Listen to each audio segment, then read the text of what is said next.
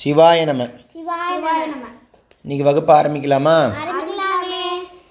இந்த 4-5 திருக்குறளாக படிக்க ஆரம்பித்ததுக்கப்புறமா கிளாஸும் 4-5 நாளைக்கு ஒரு தடவை நடக்க ஆரம்பிச்சிடுது. 19வது அதிகாரம் படிக்கிறோம். நம்ம என்ன அதிகாரம் படிக்கிறோம்? புறங்கூறாமை. Very good. அப்படின்னா புறம் அப்படின்னா வந்து அகம் அப்படின்னா அகநானூறு புறநானூறு. புறம் புறம்னா வெளியில், வெளியிலன்னு சொல்லுவோம் நம்ம அவங்க ஒருத்தர் இல்லாத போது. ஓகேயா? அகம் அப்படின்னா அதனால தான் அகமுடையாள், இல்லத்தரசி, குடும்ப தலைவி இருக்காங்கல்ல அகமுடையாள். இந்த பிராமின் ஸ்வீட்லெல்லாம் அகமுடையாள் அகமுடையாளுங்கிறது தான் வந்து ஆம்படையாள்னு ஆயிடுது. அகமுடையான் அகமுடையாள் அப்படின்லாம் சொல்லி. சரியா? அகம் அப்படின்னா உள்ள, புறம் அப்படின்னா வெளியில். இந்த இடத்துல அகம் அகம்ங்கிறது தான் நம்ம வந்து சொல்லி சொல்லி திரிஞ்சது ஆகம்னு ஆயிடுது. எங்கள் ஆற்றுல வீட்டில் அப்படிங்கிறதுக்கு அகம். எங்கள் அகத்தில் எங்கள் அகத்தில் அப்படிங்கிறது சொல்லி சொல்லி எங்கள் ஆற்றுல அப்படின்னு சுருங்கிடுது அப்படி. சரியா? இந்த இடத்துல புறம் கூறாமை அப்படின்னா வந்து தாத்தா வந்து இந்த பேச்சில் நிறையா தப்பு வருது, பேச்சுனால தான் உலகத்தில் அமைதி கெட்டு சண்டை வருது, பேச்சு முத்தி போய் தான். அதனால் வந்து இப்போ கூட பாருங்கள், இந்தியா வந்து எந்த நாடு கூடயும் சண்டை ஆரம்பித்தது கிடையாது. சைனா கூடையாக இருக்கட்டும், பாகிஸ்தான் கூடையும் பலதரப்பட்ட லெவலில் பேச்சுவார்த்தையை திருப்பி 10 தடவை 20 தடவைன்னு பேச்சுவார்த்தை நடந்துகிட்டே தான் இருக்கும். நம்ம ஆக்கப்பூர்வமாக இருக்கணும், பேச்சு பயனுள்ளதாக இருக்கணும், ஒவ்வொரு வார்த்தையும். சரியா? நம்ம போன கிளாஸ்லேயும் இதெல்லாம் நம்ம படித்தோம். நம்ம பேச்சில் 4 குற்றங்கள் வர்றதுக்கு வாய்ப்பு இருக்குதுன்னு சொல்லியிருக்கோம். பொய் சொல்லிடுவோம். சரியா? அடுத்தது வந்து கடும் சொல். இதுக்கு தான் தாத்தா தனியாகவே ஒரு அதிகாரம் வச்சுருந்தா, முன்னாடி நம்ம படித்தோம். இனியவை கூறல், கடுஞ்சொற்களை பயன்படுத்திடாதீங்க, கனி இருப்ப காய் கவர்ந்தற்றல்னா சொல்லி கொடுத்தார். காய்னா என்ன? கவர்தல் அப்படின்னா எடுக்கிறது. கனி இருக்கும்போது, பழம் இருக்கும்போது ஏன்பா காயை போய் சாப்பிட்றீங்க அப்படின்னு சொல்கிறார் தாத்தா. அது மாதிரி இனிய சொற்கள் இருக்கும்போது எதுக்கு கடுஞ்சொற்கள் பயன்படுத்துகிறீங்க அப்படின்னு சொல்லி கொடுத்தார். அடுத்தது அடுத்த குற்றம் பேச்சில் என்ன வரும் அப்படின்னா, சுத்த தமிழில் என்ன சொல்கிறாங்கன்னா குறளை, திருக்குறளைன்னு அர்த்தம் இல்லை. குறளை அப்படின்னா வந்து கோல் சொல்கிறது, அடுத்தவங்களை பற்றி, உன்னை பற்றி அக்கா வந்து சொல்கிறது, அக்காவை பற்றி நீ சொல்கிறது. சரியா? அதெல்லாம் வந்து குறளை அப்படின்னு சொல்லுவோம். 4வது குற்றம் அது குறள், சின்னரா சின்னராவது, இது வந்து குறளை. சரியா? பெரியாரா பெரியாரளை, குறளை. ஓகேயா? புறணி கூறுறதுன்னு சொல்லுவாங்க. அடுத்தது வந்து 4வது குற்றம் பேச்சில் என்ன வரும் அப்படின்னா பலநில சொலல், பயனில சொலல், பலநில சொலல். அர்த்தம் இல்லாமல் ஏதாவது வெட்டி பேச்சு பேசின்னு இருக்கிறது, அது அது ஒன்றும் ப்ரொடக்டிவாக இருக்காது, அது ஒரு நல்ல விஷயத்தில் கொண்டு போய் முடியாது. அதனால அந்த விஷயத்தை யாரும் கேட்க மாட்டா, தேவையில்லாத ஒரு பேச்சாக இருக்கும். அந்த மாதிரி விஷயத்தெல்லாம் பேசுறது. சொல்லுங்கள். புறங்கூறாமைன்னு ஃபாஸ்ட்டாக சொல்லி அது உரங்கூறாமைன்னு ஆயிடுச்சு. அந்த மாதிரிலாம் ஆகாது. பூ எப்படி உரங்கூறாமைனார்? சரியா? இந்த 4 தப்புன்னு தான் பேச்சில் வர்ற குற்றங்கள். இதை தவிர்க்கணும்னு சொல்லியிருக்கா தாத்தா. பேச்சுக்கு மட்டுமே இம்பார்ட்டன்ஸ் நிறையா கொடுத்து வள்ளுவர் தாத்தா நிறையா அதிகாரங்கள் வச்சுருக்கா. ஏற்கனவே இனியவை குறள் சொல்லிட்டா, அடுத்தது இப்போ இங்கே இதுக்கு ஒரு புறங்கூறாமைன்னு ஒரு அதிகாரம் வச்சுருக்கா. இன்னும் நிறைய அதிகாரங்கள் பேச்சுக்கு மட்டுமே. இந்த இந்த பலநில சொல்லலுக்கும் ஒரு அதிகாரம் வைப்பா. இந்த மாதிரி பொய் சொல்லக்கூடாது, உண்மையே பேசணுங்கிறதுக்கும் ஒரு அதிகாரம் வச்சுருக்கார். நம்ம திருக்குறள் இன்னும் பின்னாடி படிப்போம் நம்ம. சரியா? ஏன் பேச்சுக்கு இவ்வளோ முக்கியம் சொல்லியிருக்கா? அதோ இன்னி முடியிலும் நம்ம வந்து திருக்குறளை எடுத்து நம்ம பிரியமாக படிச்சுன்னு இருக்கோம்.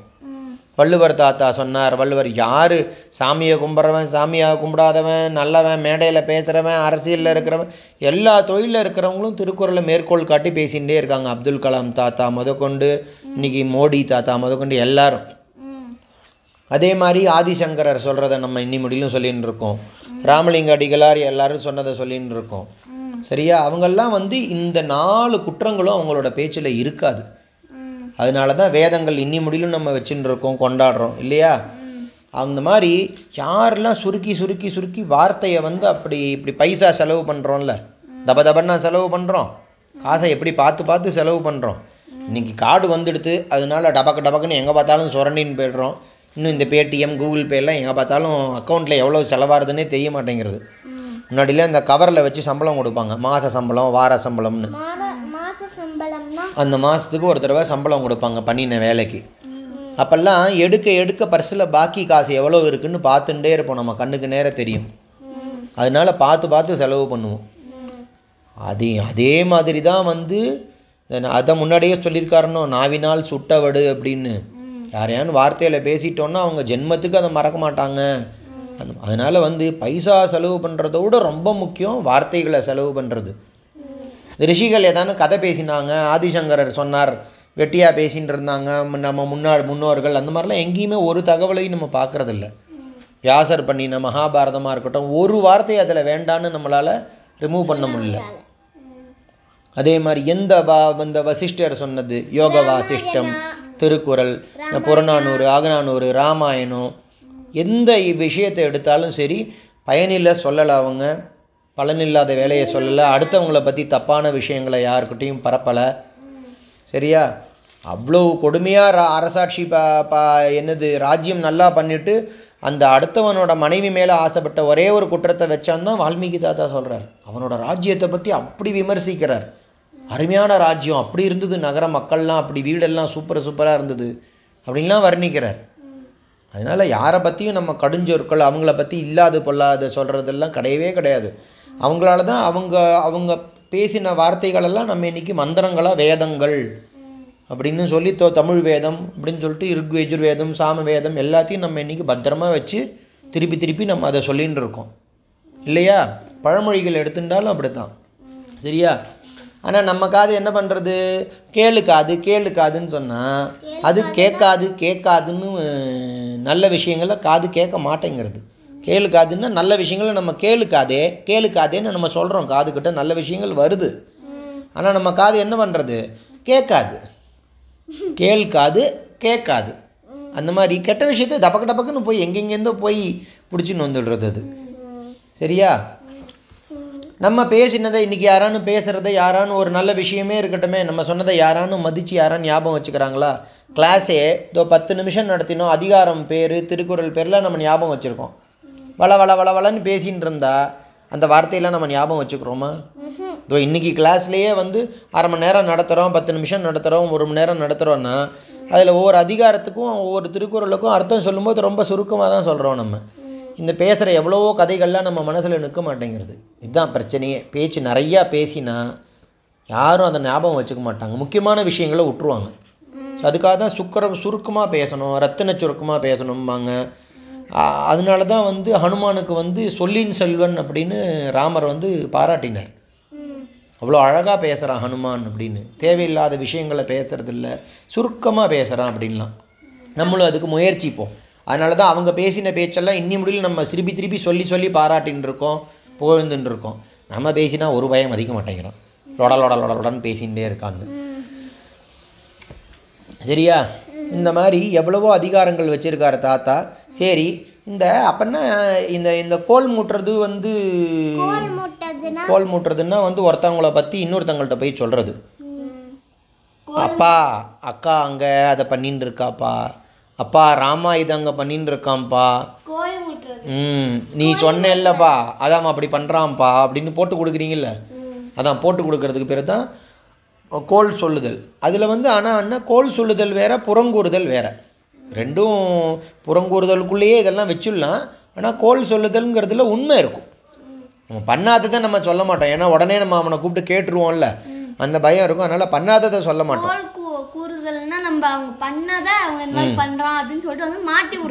அவனை பற்றி அப்பா நீ அவன் படிச்சுட்டு இருக்கான்னு நினச்சிட்டு இருக்க, அவன் படிக்கிற, அங்கே தூங்கின்னு இருக்கான், விளையாடின்னு இருக்கான், ராக்கெட் பண்ணின்னு இருக்கான், அந்த மாதிரிலாம் வந்து போட்டு கொடுக்குறது. அதில் உண்மை இருக்கும்.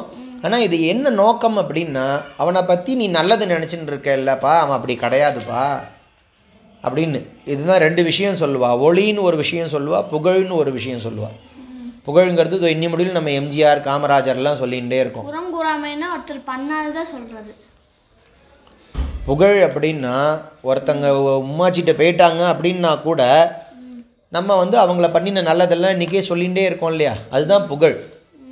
இந்த புறங்கூறாமை வந்து அவங்களோட புகழை குறைக்க பார்க்குறது, இன்றைக்கும் அவங்களோட இல்லாத போதும் அவங்கள பற்றிலாம் சொல்கிறது. இல்லை, அந்த அவையிலையும் இருக்க மாட்டான், கண்ணுக்கு நேரையும் இருக்க மாட்டான், அவன் உயிரோடையே கூட சில சமயம் இருக்க மாட்டான், அதெல்லாம் பற்றி பேசுகிறது தான் புறங்கூறாமை.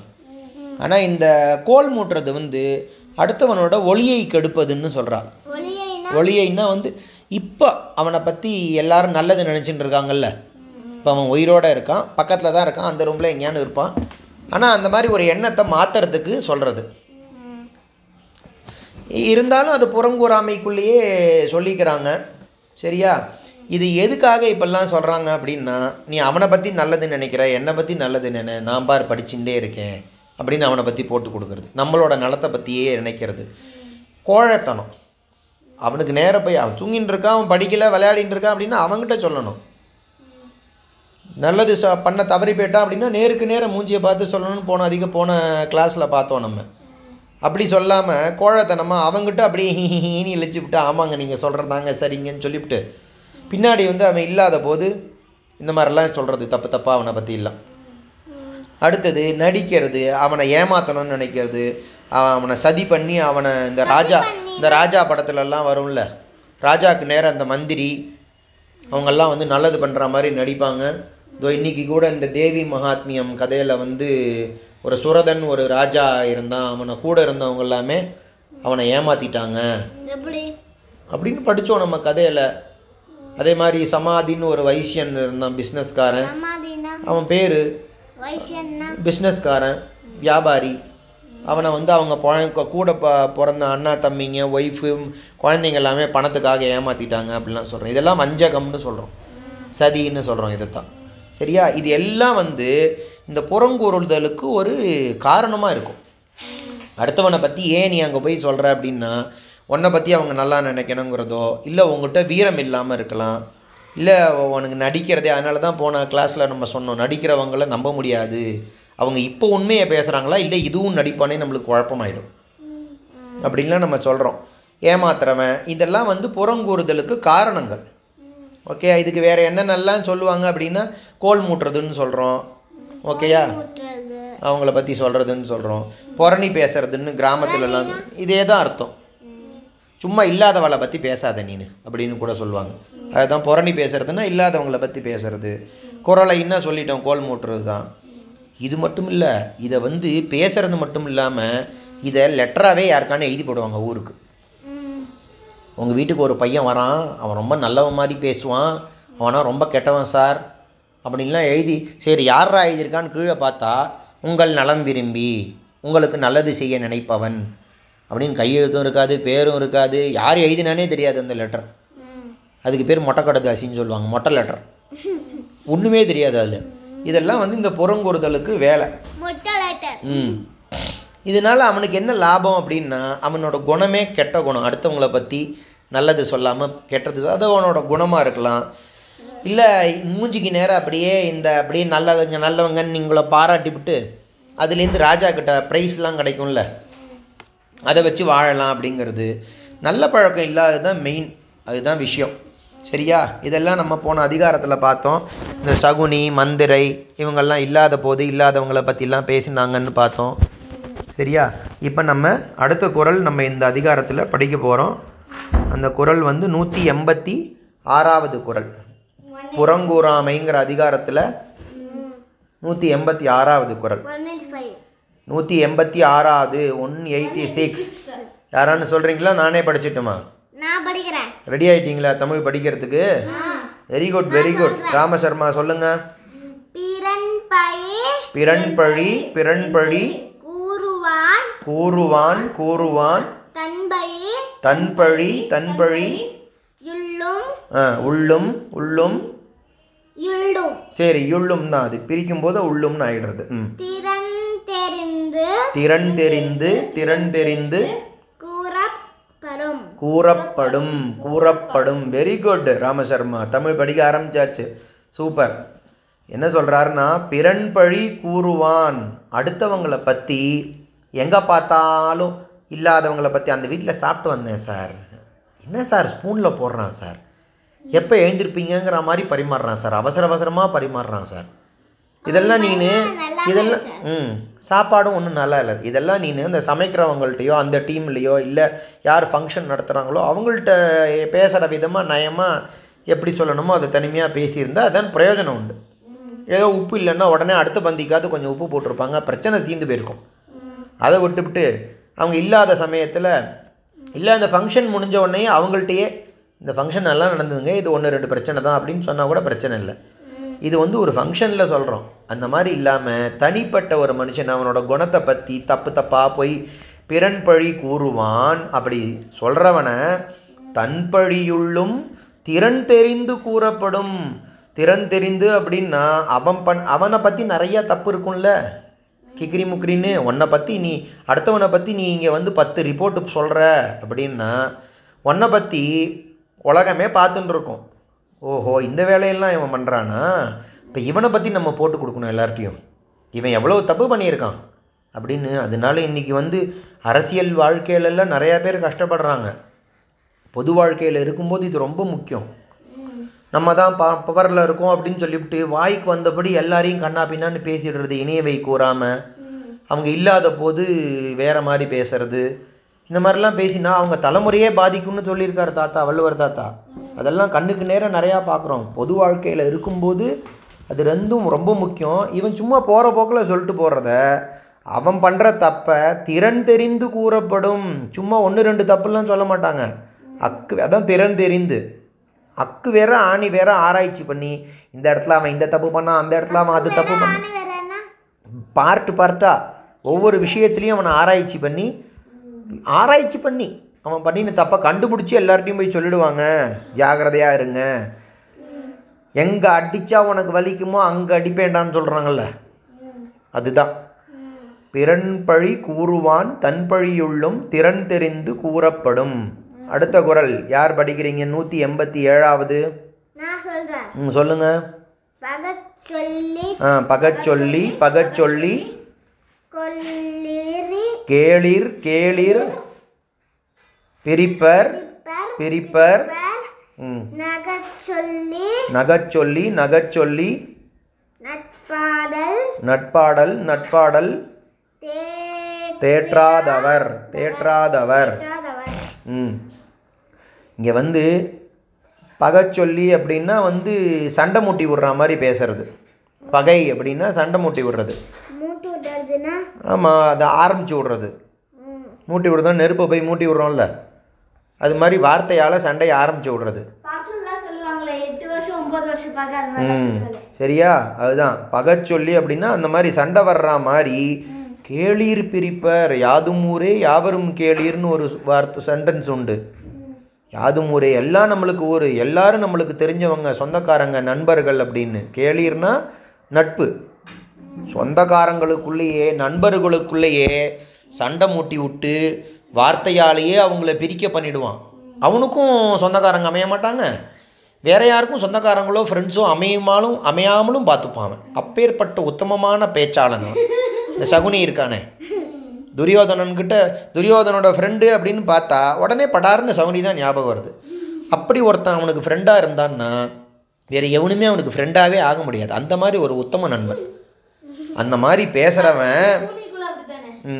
பேசுகிறவன் நகச்சொல்லி நட்பாடல் தேற்றாதவர். ஏன் அந்த மாதிரிலாம் பண்ணுறாங்கன்னா அந்த பசங்களோட குணமே அப்படி. நகைச்சொல்லின்னா வந்து உள்ளம் மகிழற மாதிரி, நகைக்கிறன்னு சொல்லுவாங்கள்ல, அந்த மாதிரி மகிழ்வாக பேச நம்மளுக்கு ஃப்ரெண்ட் சர்க்கிள் எவ்வளோ ஆகும், நிறையா ஃப்ரெண்ட்ஸு கிடைப்பாங்க. எவனாலும் ஒருத்தன் வீட்டுக்கு போனால், இப்போ ஒரு இடத்துக்கு சாப்பிட போனேன், அங்கே போய் நிறையா பேர் சாப்பிட்றாங்களே, நம்மளும் போய் பந்தியில் பரிமாறி ஹெல்ப் பண்ணலான்னு ஒரு பக்கெட் எடுத்து, அந்த அங்கே மேனேஜர் மாமா ஒருத்தர் இருக்கார், டமால் இந்த பக்கெட்டை வைங்க, அப்படியே மேடம் கூட எப்படியே மேடம் கடால் புடாலும் ஒரு சத்தம் போடுறது, அவ்வளோதான். திருச்சி பின்னங்கால் பிடரில் அடிக்க ஓடுறதும்பாங்க.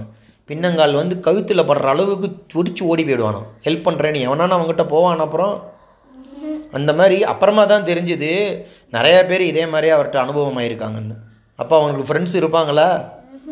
அவருக்கு சந்தோஷமாக பேசினா, இனிப்பாக பேசினா ஏன்னா அவர் பொறுப்பில் இருக்கார் இல்லையா, தப்பு நடந்துடக்கூடாது தப்பு நடந்துடக்கூடாதுன்னு நிறையா பசங்களை மேய்க்கிறவங்க, பொறுப்பில் இருக்கிறவங்க, நிகழ்ச்சியை நடத்துகிறவங்க கோபமாகவே அப்படியே சீரியஸாக இருந்து அவங்களுக்கு அந்த ப்ராக்டிஸ் போயிடுறது.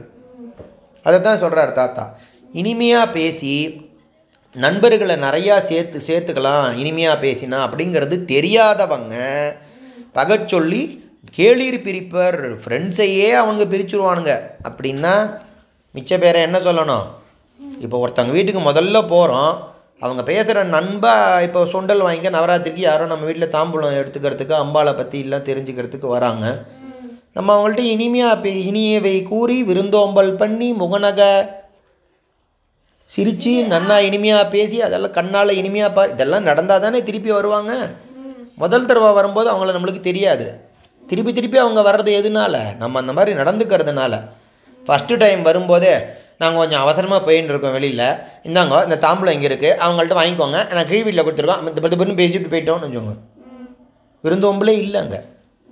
இல்லை, அவங்க வரும்போதே வீட்டில் யாரையானு திட்ட வேண்டியது, எருமை மாடு, அவ்வளோதான். அவங்களுக்கு குழப்பம் வந்துடும், நம்மளை சொல்கிறாங்களா யாரையானு. இந்த மாதிரிலாம் நடக்கிறது வீட்டில், அந்த மாதிரிலாம். அதுதான் சொல்கிறார் தாத்தா, சொந்தக்காரங்களுக்குள்ளேயே இப்படி பேசினா சண்டை வந்துடும் யா, அப்போ முன்ன பின்ன தெரியாதவன் புதுசாக ஃப்ரெண்டாக ஆவானா அப்படின்னு சொல்கிறார் தாத்தா. பகச்சொல்லி கேளிர் பிரிப்பர், நகச்சொல்லி நட்பாடல் தேற்றாதவர். அடுத்தது 188 குறள்.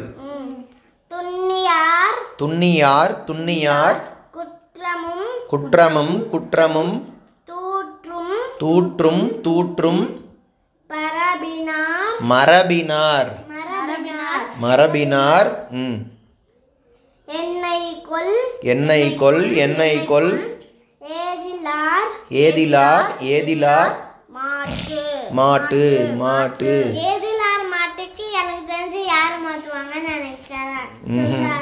மாட்டு அப்படின்னா மாட்டு வண்டிலாம் இல்லை சரியா, மாட்டுன்னா அவங்கள்ட்டன்னு அர்த்தம்.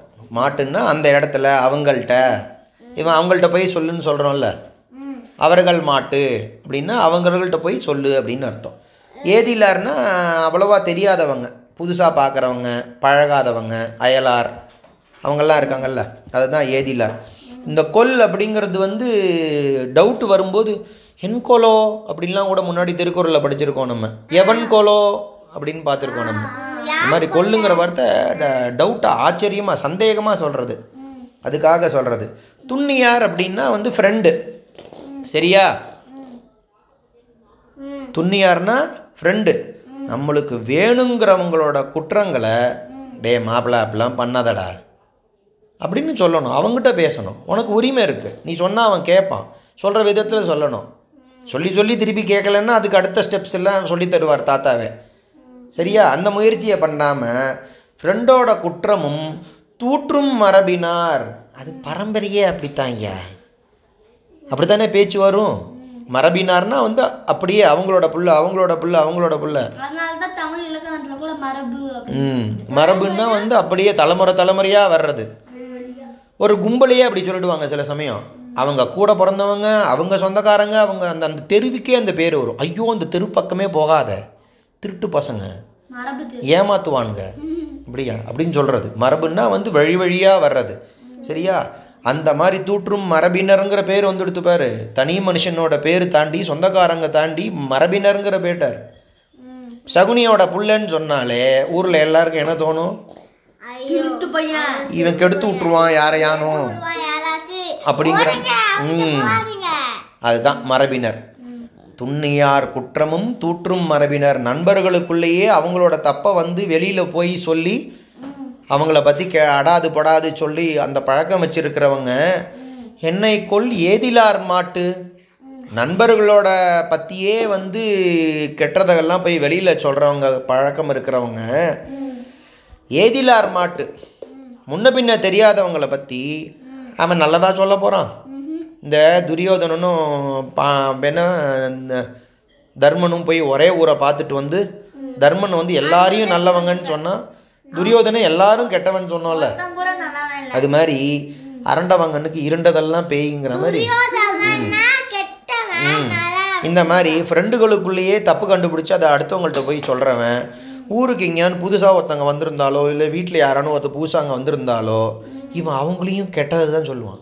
வந்திருக்கான் பாரு, அவன் ட்ரெஸ்ஸே நல்லா இல்லை, அவன் பார்வையே சரியில்லை, அவன் 4 நாள் சாப்பிடாமல் இருந்திருப்பான், துணிக்கு வழி இல்லாமல் இருந்திருப்பான். அந்த மாதிரி தான் இந்த அதுதான் ஏதிலார் மாட்டு பழகினவன் கூடயே அவனோட தப்பெல்லாம் போய் வெளியில் சொல்லி அவனை புகழ கெடுக்க பண்ணுறவன் பழகாதவங்களை பற்றி நல்லது சொல்ல மாட்டான், ஜாகிரதையாக இருந்துக்கோங்க அப்படிங்கிறார் தாத்தா. துண்ணியார் குற்றமும் தூற்றும் மரபினார் என்னை கொல் ஏதிலார் மாட்டு.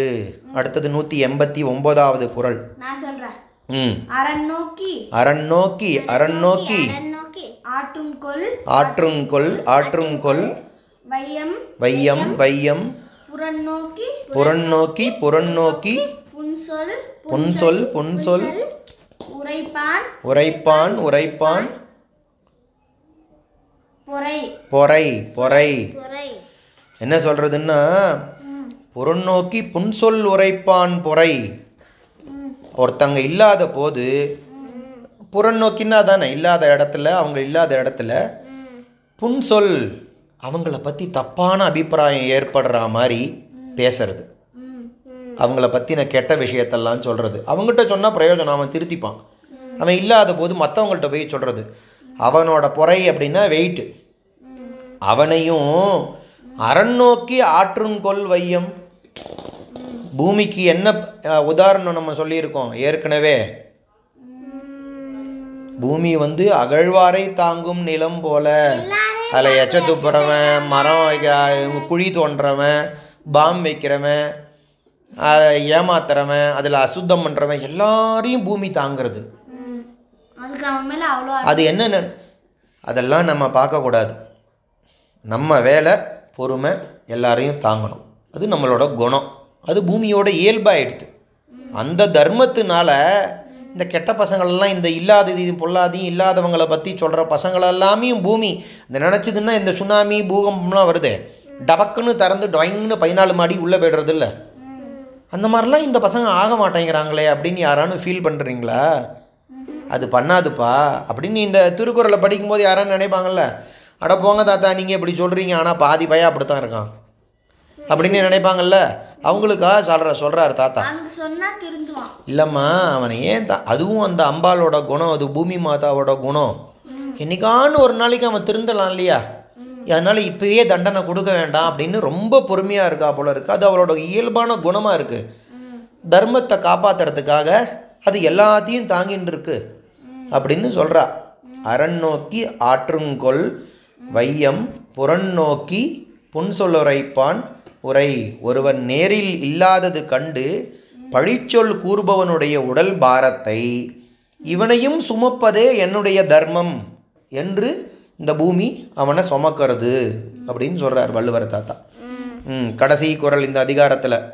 ஏதிலார் ஏதிலார் குற்றம் போல் குற்றம் போல் தம் குற்றம் தம் குற்றம் காண்கிற்பின் காண்கிற்பின் தீதுண்டோ தீதுண்டோ தீதுண்டோ மண்ணும் உயிருக்கு உயிருக்கு. ஏதிலார்னா முன்ன பின்ன தெரியாதவங்கன்னு சொல்லிட்டோம். நம்ம இல்லை, நம்மளுக்கு இல்லாதவங்க, வேற யார் சம்மந்தப்பட்டவங்களோ, பழக்கம் இல்லாதவங்க, புதுசாக பார்க்குறவங்கன்னு. மண்ணும் அப்படின்னா நிலையான அது 3 சுழின்னு வந்தாதான்ப்பா மண், இது வந்து 2 சுழியின். சரியா? மண்ணும்னா நிலையானது. இந்த என்ன இந்த உடம்பு, அதுதான் வள்ளுவர் தாத்தா எப்போதுமே அடுத்த ஜென்மத்துக்கும் ஒரு பாயிண்ட் சொல்வார்னு சொல்லுவோம்ல. இந்த உடம்பு வந்து இந்த உடம்பு வந்து இப்படியே பூமியோட சேர்ந்து மக்கி போயிடும். உடம்புல இருக்கிற தண்ணி வந்து தண்ணியில் போய் சேர்ந்துடும். பஞ்சபூதங்களால் ஆனது தானே இந்த உடம்பு. அதில் இருக்கிற காற்று வெளியில் இருக்கிற காற்றோட போய் சேர்ந்துடும். உடம்பு மண்ணோட அடையாளம், மண்ணில் போய் சேர்ந்துடும். நீர் நீரோடு போய் சேர்ந்துடும். அந்த மாதிரி பிரிஞ்சு போயிடும். ஆனால் உயிர், அந்த ஆத்மா, திருப்பியும் அடுத்தடுத்த பிறவிகள் வரும் இல்லையா, அதுதான் நிலையான உயிருக்கு, நிலையான அந்த ஆத்மாவுக்கு உயிருக்கு. தீதுண்டோ, அதுக்கு ஒரு கெடுதலும் கிடையாது. ஏன் அதுக்கு என்ன தீது அப்படின்னா, நம்ம பண்ணுற பாவ காரியங்களையும் நல்லது கெட்டது தானே, பாவ மூட்டை புண்ணிய மூட்டைன்னு அடுத்த பிறவிக்கு சுமந்துட்டு போகிறது இந்த உயிர். அதுக்கு தீதே கிடையாது, அதுக்கு பாவ மூட்டையே கிடையாதுரா அப்படிங்கிறார். எப்போ அப்படின்னா, ஏதிலார் குற்றம் போல் தம் குற்றம் காண்கிர் பின். நீனு அடுத்தவங்கள்ட்ட குற்றம் கண்டுபிடிச்சி போய் எல்லாத இடத்துலலாம் போய் சொல்கிறேன்ல, அந்த மாதிரியே ஒருத்தங்க அந்த ராமகிருஷ்ண பரமஹம்சர் தாத்தாவோட கதை சொன்னோமே, அவரே 3 நாளைக்கு வெள்ளைக்கட்டையை வாயில் வச்சு நம்ம முதல்ல செக் பண்ணிக்கணும்னு தராசு எப்படி சொன்னார் தாத்தா, தன்னை முதல்ல சரிப்படுத்திட்டு அடுத்தவங்களன்னு. குட்டிப்பாட்டி கூட சொல்லுவா சொன்னோமே, அடுத்தவங்கள ஒரு குறை சொல்லும்போது 3 விரல் நம்மளை பார்த்து இருக்குன்னு சொல்லுவோமே, அதை தான் வள்ளுவர் தாத்தா இங்கே சொல்கிறார். அடுத்தவங்களை சொல்கிறதுக்கு முன்னாடி யோசிப்பா, உன்னோட அந்த குறை இருந்ததுன்னா அதை திருத்திக்கோ, அப்படி பண்ணிட்டீன்னா உன்னோட உயிருக்கு ஒரு தீதும் கிடையாது, அது அடுத்த ஜென்மத்துக்கும் புண்ணியத்தை மட்டும்தான் எடுத்துட்டு போகும் அப்படின்னு சொல்லி இந்த குறளில் முடிச்சிருக்கார். ஏதிலார் குற்றம் போல் தம் குற்றம் காண்கீர் பின் தீதுண்டோ மண்ணும் உயிருக்கு. ஏற்கனவே மனசில் இருக்கிற குற்றங்களெல்லாம் சரி பண்ணுறதுக்காகத்தான் அடக்கமுடைமை இதெல்லாம் சொல்லி கொடுத்தார், பொறையுடைமை, அந்த மாதிரி அதிகாரங்கள்லாம். இப்போது மனம், மொழி, பேச்சில் இருக்கிற குற்றங்களை சரி பண்ணுறதுக்கு ஆரம்பிச்சிருக்கார் தாத்தா. அதில் முதல் அதிகாரம் நம்ம பார்த்துருக்கோம். இந்த அதிகாரத்தில் புறங்கூறாமைங்கிறத பற்றி படிச்சிருக்கோம். இந்த வகுப்பை இன்றைக்கி இதோடு இங்கேயே முடிச்சுப்போம். ஜெய் ஸ்ரீராம்.